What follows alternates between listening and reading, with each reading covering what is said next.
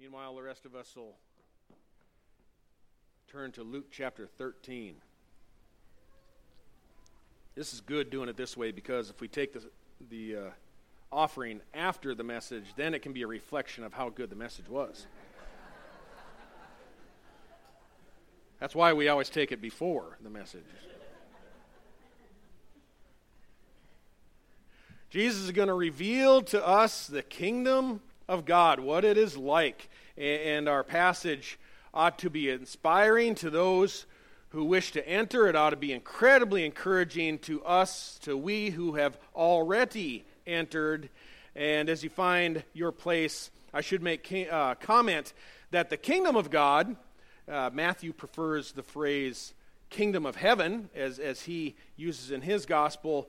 But uh, regardless of what nuances may exist, there are several places where the scriptures use those two phrases interchangeably the kingdom of God, the kingdom of heaven. For our purposes, it should be sufficient to assert that the idea of, of a kingdom refers to a realm, a realm where a king uh, reigns over it, both today and in the future. We know that God's kingdom already exists because Colossians assures believers that we have been rescued from the domain of darkness and transferred into the kingdom of his beloved Son. Um, at the same time, there are future aspects of this kingdom that we're taught about in Scripture that aren't yet observed or experienced. Uh, but where the kingdom is, we know this God reigns over his kingdom. And Jesus, he, he enjoyed describing the kingdom of God uh, using similes. He loved talking about the kingdom of God. Of course, it's his kingdom. And, in Matthew, he says, The kingdom of heaven is like finding one pearl of great price. That's Matthew 13, verse 46. Therefore, the, the kingdom of God is so invaluable, worth so much, that it would be wise to sell everything that you own in order to enter. Whatever you've got to do, pay the ticket to get in there. Fortunately, someone's already paid that price, as we sang about earlier. In Matthew 13, verse 24, Jesus compares kingdom to being like a field. A field where the tares grow along, that is the weeds, the tares grow along with the wheat until harvest, where there's a final separation. Therefore, we know that ultimately the kingdom of God will be a place where only righteousness dwells only righteousness. No ungodliness may enter. So, if, if you are yearning, if you are longing for a place of honesty, of decency, that place is the kingdom of God. Currently, that kingdom is manifest in Christ's church as believers patiently wait the, the full manifestation of God's kingdom. You know, all churches, we'll talk about this a little bit today, now and later, all churches have tares. Some are overrun by weeds. And even we who are regenerated by God's Spirit, we still battle against the flesh, but at least we battle. At least we battle. And in 2 Corinthians 7, verse 1, the Apostle Paul assures that we are cleansing ourselves from all defilement of flesh and spirit perfecting holiness in the fear of God. Perfecting holiness. That's a process that we are in. Admittedly, we're not perfectly there yet, but we're in process. But if you want to if you want a place where you can have friends that will not steal from you, friends who will not lie to you, friends who will not cheat you either out of your possessions or out of your spouse, the kingdom of God is the place. The church of God is that place. It's where you will find people in God's kingdom. So, our plea uh, to everyone here, our, our plea to you as a church body, a church family, a local manifestation of God's kingdom in this place and time, uh, our plea to you is that of the Apostle Paul in 2 Corinthians 7, verse 2. Make room for us in your hearts we wronged no one. we corrupted no one. We took advantage of no one. Amen? We are here to serve, to enrich, to edify. That's why the church of God is here on earth. Churches have gotten a bad rap, a bad rap from some, uh, some churches, quote, put in quotes there, some churches um, have been commandeered by the enemy. There, there's always need for caution and discernment. But I previously resided in the domain of darkness myself. I don't know about you, if you remember that. There's nothing better than being in the kingdom of God, being with the people of God, where you'll meet the people who are the most honest, the most decent that you can find in His church. So, thine is the kingdom where holiness and righteousness dwells. God's kingdom is also a domain of love. When a scribe in Mark chapter 12 said to Jesus that to love God with all your heart and with all your understanding and with all your strength, and to love your neighbor as yourself, that is more than all sacrifices, all burnt offerings. Jesus, seeing that he intelligently answered about love of God and love of neighbor, said, Well, you aren't far from the kingdom. The kingdom is valuable, it is moral, it's honorable, it's full of kindness and gentleness and mercy and love. Why? Because it's God's kingdom and thine is the kingdom. It belongs to him. God is the king. He rules over it, and his greatness, his goodness, is displayed in his kingdom. But it didn't appear all that impressive in Jesus' day. With Jesus traveled a small band of men and women, predominantly Galilean Following a man increasingly being scorned and rejected by the ruling establishment, the religious establishment, and the people themselves. Most of the crowds who assembled, they did so out of selfish motives. They wanted to be fed with bread and they wanted to be healed. But each time Christ called them to a increased commitment, a, a further commitment to him, they dispersed quickly it's almost like turning on the light if you have a roach in the corner. Gone. Gone. And then Jesus, with his relatively small band of disciples, he'd be left behind to carry on the ministry. It's always been that way. Christian ministry can be incredibly discouraging if you did not know. Um, sometimes the visible results, they're sometimes non existent. So, one thing Jesus is preparing his disciples for in these par- parables is perseverance. Perseverance in the kingdom. Scripture exposes how they, they were really hoping to become part of something really big in Jesus' day. Remember, John and James want to sit on his right and on his left. Prominence, prestige in the kingdom. Everybody wants prominence. Everybody seeks something great. Everyone looks to something bigger than themselves. Big kingdoms impress people. Size impresses people. And that's part of the reason of the success uh, of the megachurch movement, if you're familiar with that, the, the, the huge church movement. People are easily drawn to something that, that visibly appears successful, quickly drawn to that. Um, but until this point, what Jesus is doing, it hasn't significantly grown. He doesn't have a huge following. The group that follows him around is not really that impressive. And people are beginning to take notice. In fact, I wouldn't doubt that the lack of visible success and Jesus' comparatively paltry following uh, is, is what causes someone in Luke chapter 13, you've probably already turned there, and verse 23, which we'll get to next week, causes them to ask Jesus this question Lord, are there just a few that are being saved? What a question. Almost three years of ministry now, Jesus has gone through, and the question is are there just a few? Have you ever asked that question? Some of the Old Testament prophets did. You're not alone. We're going to talk about that some next week. But there is a reason we have little to no mention made of Jesus in the ancient historians apart from the Bible, uh, outside the gospel writers.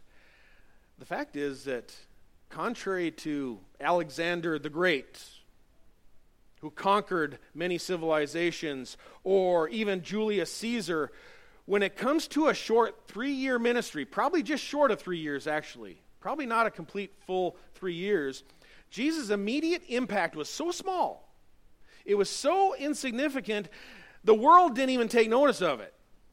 The historic writers uh, of his day didn't, it wasn't even a bleep on the radar. That's how small it was. And I would not doubt that even his disciples were taking notice, maybe even getting a little bit nervous about this kingdom.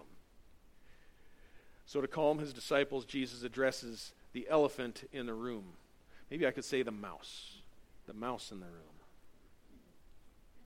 Christ says in Luke 13, verse 18, there are a couple things about God's kingdom that you need to know about. He was saying, What is the kingdom of God like? And to what shall I compare it? It is like a mustard seed, which, a man took and threw into his own garden, and it grew and became a tree, and the birds of the air nested in its branches. And again he said, To what shall I compare the kingdom of God? It is like leaven, which a woman took and hid in three pecks of flour until it was all leavened. The first characteristic of God's kingdom that Jesus mentions is that it is going to start very small. It's going to start the size of a mustard seed. And in fact, you probably have heard already that the mustard seed was the smallest observable, visible to the naked eye, smallest seed of the garden in that day. And very, very small, but, but inside of that seed exists all of the genetic information, all of the DNA to become something large, to grow into a fully mature tree. But, but it is going to start really small. The other thing that we recognize about a mustard tree is that of all the trees, it, it's not visibly very impressive. I, I've got a photo for you here of a mustard tree thrown into a garden. Back in Texas, we would refer to that as a trash tree. Like the mesquites, they just kind of pop up. This one was thrown into the garden popped up. Um, if you insist on a little more glamorous appearance, we have one other photo here. That might look a little nicer. Sometimes you go online and, and some of the photos, because people know this uh, relates to the kingdom, they'll embellish the photos and make it really big, you know, and glamorous. But under normal conditions, it would grow only to about 15 feet tall. So it never becomes a huge tree like a California redwood, nor does like a cedar, uh, nor does it become a, a stately tree. The kingdom of God will start very small, and even as it grows, the world, the world's not going to be all that impressed by it. Yeah, so they're Christians. So what? What about this kingdom? What's so impressive about this kingdom? Not by power, not by might, but by my Spirit it is revealed to the human heart. For consider your calling, brethren, that there were not many wise according to the flesh, not many mighty, not many noble, but God has chosen the foolish things of the world to shame the wise. And God has chosen the weak things of the world to shame the things that are strong. And the base things of the world and the despised, God has chosen the things that are not so that he may nullify the things that are, so that no man may boast before God. Man shall not boast. That's 1 Corinthians chapter 1. Um, the kingdom of God, it doesn't look all that impressive. John Calvin wrote this How haughtily the profane men despise the gospel and even turn it into ridicule, because the ministers by whom it is preached are, are men of slender reputation and of low rank because it is not instantly received with applause by the whole world, and because the few disciples whom it does obtain are, for the most part, men of no weight or consideration and belong to the common people. Amen. Amen. We are but common people that God has chosen to show his mercy to the world. Um, we need to consider the inherent danger uh, with equating the kingdom of God with something that is really visibly uh, impressive to men. God's always doing something great in his kingdom, but the size of the building doesn't guarantee that is evidence of God's work. When the Zerubbabel was commissioned to rebuild God's temple in Jerusalem, once the foundation was finished, the foundation stones, there were Levites present, older Levites, who had seen the previous temple, Solomon's temple, the first temple. And Ezra 3, verse 12 says they, they wept. They wept as they saw how much smaller the second temple was than the first temple.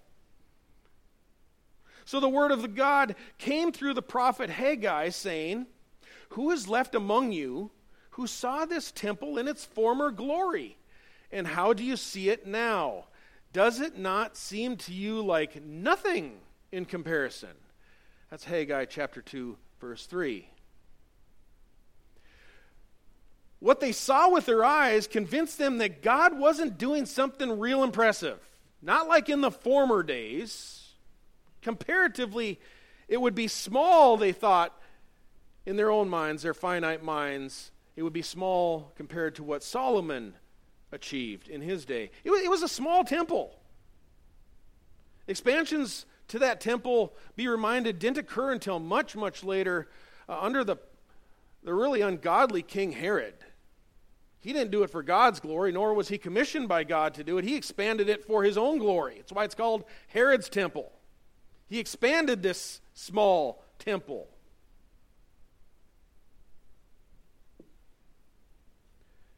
But Haggai said, Take courage, Zerubbabel, declares the Lord. Take courage also, Joshua, son of Jehozadak, the high priest, and all of you people of the land, take courage, declares the Lord, and work.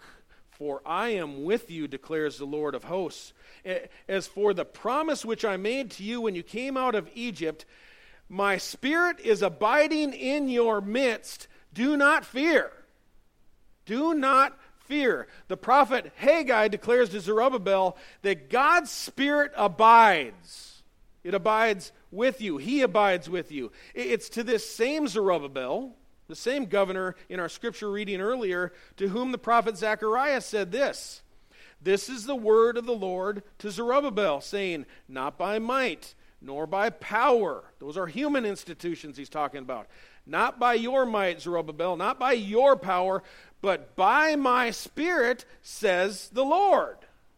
Zechariah 4 6. And, to those who still had doubts about this, this physical side, uh, physical size of God's project, this physical project that they saw with their eyes, Zechariah said, The hands of Zerubbabel have laid the foundation, excuse me, the foundation of this house, and his hands will finish it. Then you will know that the Lord of hosts has sent me to you. For who has despised the day of small things, right? Who despises the day of small beginnings? It was indeed comparatively small beginnings. But through Haggai, God promised this the latter glory of this house, meaning the one that Zerubbabel was building, the latter glory of this house shall be greater than the former glory through Solomon. Says the Lord of hosts, In this place I will give peace, declares the Lord of hosts. Haggai 2, verse 9 the glory of this second temple of God promises to be even greater than the glory seen in the grand temple of Solomon, the first temple. God's glory, folks, is not measured by physical size, It's not by cubits. The glory of Solomon's temple, as great as it was, as grand as it was, only came when the presence of God entered that temple. Because Second Chronicles 5, verse 14 tells us, in the form of a visible cloud, the glory of the Lord filled that house. They celebrated. God had resided in his temple. The glory of the second temple, comparatively, was going to be really glorious. The latter and the smaller house built by Zerubbabel would have even greater glory. because not only would the glory of the Lord fill the temple in a cloud, but 500 years later, the glory of God incarnate Himself, Jesus Christ, would step up the steps and walk into the second temple. As the person of Christ, He entered the temple and He, with a whip of cords, He cleansed it from all unrighteousness. The money changers, He cleansed the temple. And the world of false religion you know, it'll be quickly impressed with the size of a building. But Christians, you know, we're, we're much less impressed with the number of seats. There may be many, there may be comparatively few. But regardless of the grandeur of a building, Christians ask something as they enter that building. What they want to know is is there any chance I'm going to run into Christ here today, right? Will I meet him? Here? Will I, amongst these people, God's temple, encounter Christ and, and, visibly see him reigning over his kingdom through these people? For the Apostle Paul instructed the pagan worshippers in Athens God, who made the world and all things in it, does not dwell in temples made with hands. But to Christians, Paul reminds us Do you not know that you are a temple of God? And that the Spirit of God dwells in you. 1 Corinthians 3. Though that second temple in Jerusalem, it was leveled in 70 AD by the Romans, again razed to the ground. God still has a home, folks. And Christians enjoy the same promise made to Solomon and Zerubbabel God, by his Spirit, abides in his temple. It doesn't matter, folks, what the outside of the temple looks like. You may be tall, you may be short, you may be wide, you be, may be narrow, you may be black, you may be white, you may be male, you may be female. It does not matter what the outside looks like. It may be stately, it may be unimpressive to the eye. But regardless of how your outside looks, regardless of how the world looks on you, how they see you, if you are being called by His Word today, the Holy Spirit wants to take up residence in you. And by the blood of Christ, God will cleanse you from all unrighteousness, inside and out. Will you let Him? That is the question. Will you let him? Will you believe that Christ died on the cross to cleanse you from all unrighteousness, to cleanse your hearts? Will you receive Christ today? That is the question. Does someone here need to enter this kingdom we're talking about? There is a kingdom of God. Because God promises entrance to as many as will receive him to all who call on his name, he gives the right to become children of God. God's kingdom began very small, it was a small seed. But there was great power of the gospel that we sang about earlier the power of the cross within that seed to build an entire massive kingdom. A huge kingdom. And to Satan's dismay, the gates of hell can't withstand it surely can't overpower it. And the dwelling place of God in his church may not look like all that much from the outside. It might not be the prettiest thing that the world sees. But God determines the size. God determines what his kingdom looks like. It's his kingdom. Thine is the kingdom, the power and the glory forever and ever. Amen? It's his kingdom. And it will continue to grow until he returns again. And his church continues to grow because none of his are ever lost. Uh, for this is the will of him who sent me, said Jesus, that all that he has given me I lose nothing but raise it up on the last day. For this is the will of my Father, that everyone who beholds the Son, everyone who beholds the Son, everyone here today who beholds the Son, and believes in him will have eternal life. And Christ promises, and I myself will raise him up on the last day. It's the kingdom. For believers here today, you are God's temple. You are God's temple. The appearance may be a little humble, maybe a little chubby. But it's an incredible kingdom. An incredible kingdom. And it's the only thing that God has going is his kingdom. He's building a kingdom. I got to think if if you call yourself by Christ's name, why would you want to be be invested in anything else? It's a great kingdom. I I didn't script this, but I tell you, I got to say there needs to be more people building God's kingdom. We need younger people stepping in to take the reins of the kingdom, to, to usher in worshipers into the kingdom. It's, it's gotten so dry. So few young people want to enter into the ministry. You want to know why Pastor Weiler perseveres? Because he has his face and his mind set on the kingdom. He's going to serve the kingdom. How are people going to find the kingdom if we aren't showing them the kingdom? We need people to buckle down and enter the ministry, to usher people into the kingdom. The birds of the air statement, which most of your Bibles have printed in all capital letters, uh, th- that alerts you that this is an Old Testament um, citation from something said in the Old Testament, taken, uh, this one taken from both the prophets Ezekiel and Daniel. It refers to Babylon and Assyria and prophetically to Israel, future Israel at that time. Uh, Babylon and Assyria, they were mighty kingdoms. Mighty kingdoms. In Ezekiel 31, Assyria is described as a beautiful, stately cedar a tree admired by all. Meaning, meaning Assyria was a mighty kingdom.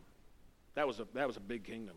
So mighty, in fact, that in verse 6, Ezekiel writes that all of the birds of the heavens nested in its boughs, and under its branches all the beasts of the field gave birth, and all great nations lived under its shade, under the shade of Assyria. The kingdom of Assyria had, had spread very large, was very strong, was very prosperous, that even great nations of the world, they, they nestled themselves under the branches of Assyria for safety. The same is said in Daniel chapter 4, describing the kingdom of Babylon, another great human kingdom. And as I said moments ago, it was also prophesied of Israel. Similar language. Assyria and Babylon of that age were the greatest of kingdoms parallel is obvious. The parallel is obvious. Everywhere the kingdom of God grows, nations and people have benefited nesting in its branches. It benefited from its branches. The mustard tree, it might not be very pretty. Might not be pretty, but every place the true church expands, the world has benefited enormously from it the true church. The tree is God's kingdom, folks. The, eh, the birds aren't, aren't by nature part of the tree. The tree is the kingdom. The birds aren't part of the kingdom. They merely benefit from the presence of a kingdom. Follow me? Folks, the United States of America has benefited greatly from our charitable status as a church. That means how charitable the church behaves to the community surrounding it our charity. Eh, if that is manifest some way through a hurricane, whether it is, is, is helping uh, friends and neighbors with, with, with making a bill, whether it is feeding others, whether it is merely the social stability that comes with, with teaching morals, the truth, right from wrong, the gospel, peace among men, whatever it may be, a nation is blessed by the benevolent presence of God's kingdom, expressed today in His church. Along with that, organizations considering themselves Christian, perhaps quotes again. They deserve to rightly be critiqued for moral failure when they call themselves by Christ's name. But to scorn the presence of Christ's church, to scorn the kingdom of God, will curse a nation, folks. That will curse a nation to scorn the church of God. There, there exists no more compassionate organism in the world today or in society. The true church, true believers regenerated by the Holy Spirit, not the fake stuff. The true church is the safest place on earth. You'll remember that as you hear people painting the church as not a good place. Scripturally, that is not accurate. That cannot be defended from the Bible at all. There's a lot of criticism being handed around out there today. But there are hundreds of thousands of churches in America alone. Hundreds of thousands in America alone today. Satan is at work. A few of those churches, a few are going to make the news. They will from time to time. But it's also necessary that we use discernment in selecting a church when participating in a church. But the church, Christ Church, isn't the problem. It's, it's the solution to our nation's problem. That is where our nation finds rest in the branches of the church, the kingdom of God. Don't let folks convince you otherwise. I know many of you have been here a while my favorite topic is ecclesiology, and that, that is the study of Christ's church and what it has done everywhere the gospel has gone. It is a, mar- a marvelous kingdom, a manifestation of God's kingdom. Some lament, you know, that the church enjoys a nonprofit status. You'll hear that from time to time. So do tens of thousands of other organizations in America car museums, goodwill, college fraternities. They're all non tax non-tax status, yet they, they do comparatively little to improve society. So, so just remember, you know, when, when politicians or the IRS man, uh, when they bemoan the tax exempt status of churches, and to me, it, it really isn't going to make a difference. They talk about taking tax status from churches. I, I think people just give more, is what I think would happen. That's what I think would happen. I believe God's Spirit would rise. But just remember when the IRS bemoans or, or politicians bemoan these churches that are on tax exempt status, be reminded that America doesn't find rest under the branches of Phi Beta Kappa. There are all kinds of non taxable organizations out there that do very little to benefit society. The first characteristic of the kingdom, and it's very small, it's going to continue to grow. It's not going to be impressive, but it's going to reach all nations according to Ezekiel. Birds of every kind are going to nest under its branches. It, it expands all the time. The second characteristic is the influence of the kingdom. It, this shouldn't take long. You folks are smart. You're going to get this right away. You recognize that leaven, even though it is something that is not seen, not to the naked eye, um, when it's mixed in a dough, it has an incredible influence on that dough, right? An expansion on that dough, an effect on that dough.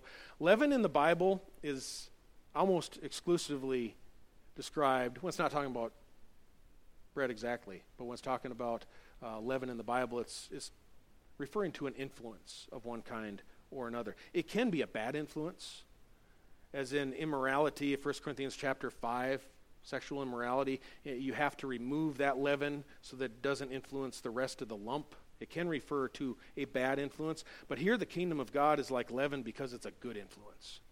It's a good influence. If we consider the mustard tree as the visible church, things that we can see, we could probably refer to leaven as the invisible church. The invisible church is equally as important. Uh, St. Augustine wrote a book describing that. It's called The City of God. What you see physically doesn't always represent what you see or, or what God is doing invisibly. And uh, we being little in faith, we, we are men of little faith, just like Christ's disciples, women of little faith. Uh, we prefer to see with our eyes. We like to see things with our eyes because that, that which is invisible, it's a little harder to get excited about. A little harder to get excited about. But we must. We must. Because, like with the bread, the leaven is present. God has promised us his leaven is present for his kingdom, and it's slowly accomplishing its work. This can be difficult for a pastor, be difficult for all of us. But Hebrews 11 assures us that, that faith is the assurance of things hoped for, conviction of things not yet seen, right? It's invisible. And, and without faith, we know it's impossible to please God. So, so as Christians and as pastors, you and, you and I don't always see immediate results. But we know God's invisible power is working. It is present in His Word, and the influence of the gospel is there. We know it is there. There's power in the kingdom, the power of the gospel, the power of the cross. If we don't believe this, if we don't truly believe that His Word will, will not go out without returning uh, with some effect, we know His Word will not return void. If we don't truly believe that, it could come to the point where we start orchestrating results, making things visible, relying on things that draw men that are visible rather than the power of the gospel. The prosperity church is one of those examples. Make something that looks really, really prosperous to draw men. But if you lose the gospel in the meantime, you've lost the power and the influence. It's not God's kingdom. Many different manifestations of that. And, and adding to our challenge is how some churches, some, some very large churches, who are genuinely faithful to God's word, sometimes they have just outstanding visible results. I, I want to throw up a picture here, a manifestation of this. This is Denton Bible Church, where I, where Rita and I came from. An amazing work of God through the power of the Word of God. Um, go to the next photo that, please, Bethany. There is the outside of that church. Pastor Tommy Nelson is an amazing preacher of God. God used that. God has done amazing things through many preachers Chuck Swindoll, Alistair Begg, John MacArthur, there, there are some really big works going on out there, folks, that remain true to the kingdom of God. They aren't just, they aren't just the fake church, if you know what I mean. There are some big works going on out there. They are a rarity. I'll admit that they are, they are a rarity. The, the average church in America, by, by far, is the numbers are, are under 100 in attendance. Most churches in America, the majority are under 100. The vast majority remain under 100, I should say. So big churches could become a discouragement to little churches, small churches. When I talk big churches, I'm not talking about necessarily the big ones on TV. That's whether or not they're faithful to the Lord of God. You're going to have to uh, uh, to determine that. There are enormous theological problems with a lot of really big churches, especially television screen churches. You know, now they're holding churches on the internet. I don't know how you do that. I don't know how you do that. I don't know how you serve your brother or sister in Christ from the internet. Maybe it's through PayPal or something. I have no idea how they ac- uh, accomplish that.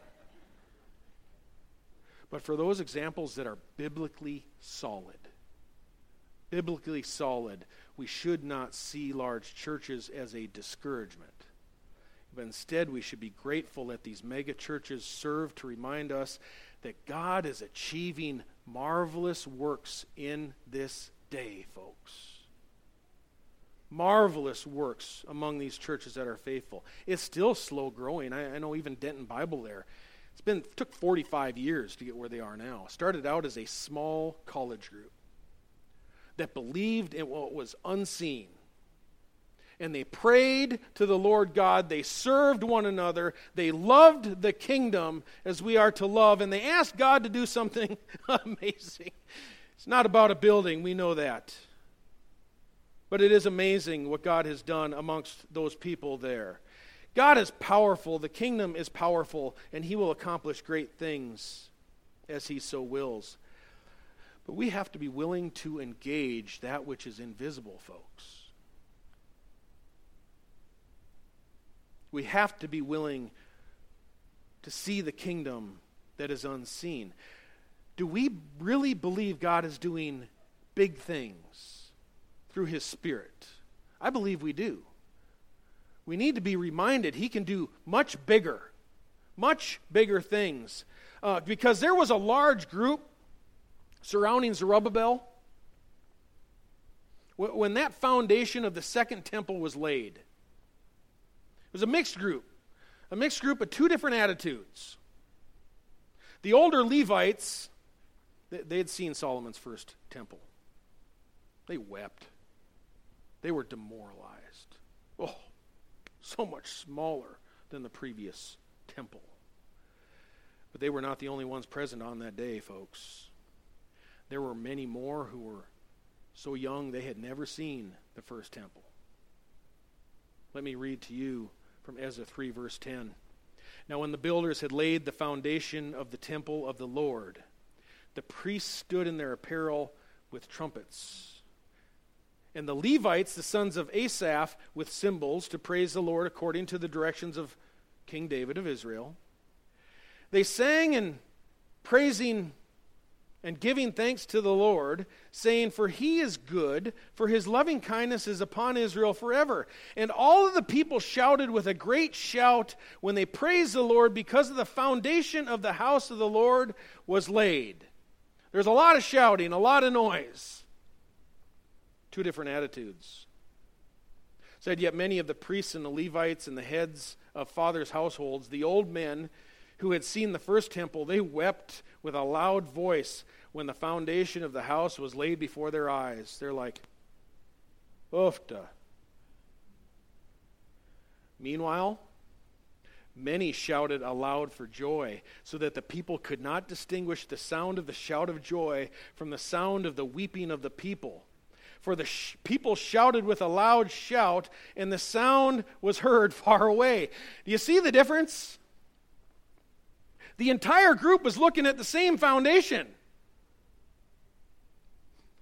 The larger group, they were the ones rejoicing in something invisible. They hadn't seen the temple, they hadn't seen how God could build.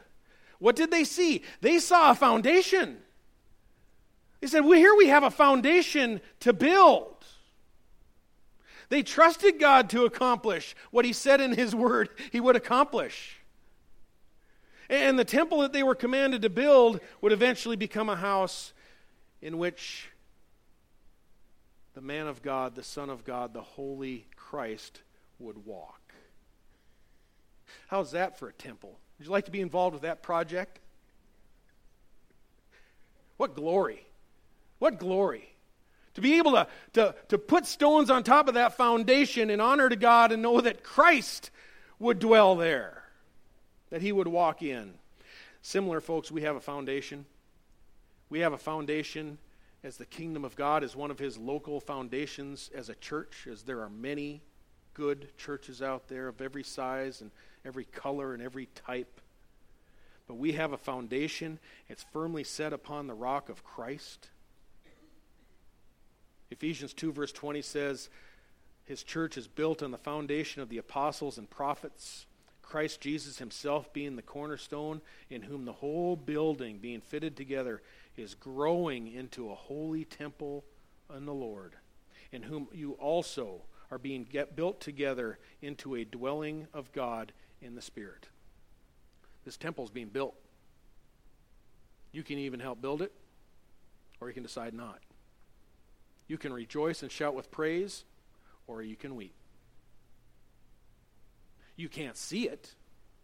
God's word says it is being built, it is growing, not by might, not by power, but by my spirit, says the Lord. And like Zerubbabel's contemporaries, what we don't see, we know God has promised to build, and he will finish it. He will finish it. What did the prophet Haggai tell that generation, staring at that foundation? Haggai chapter 2 says, Take courage, and all you people of the land, take courage, declares the Lord, and work. How is a temple going to get built without people working? Work, says Haggai. For I am with you, declares the Lord of hosts. As for the promise which I made when you came out of Egypt, my spirit is abiding in your midst. Do not fear. Foundation is laid, folks. Time to work. Haggai prepared that generation to work. Zerubbabel called that generation to work. And God used it all for his glory. Churches that will not pray will not grow. Churches that will not evangelize will not grow. Churches where members will not serve and share the load will not grow. But we have faith in that which is not yet seen. You have to be able to see the kingdom.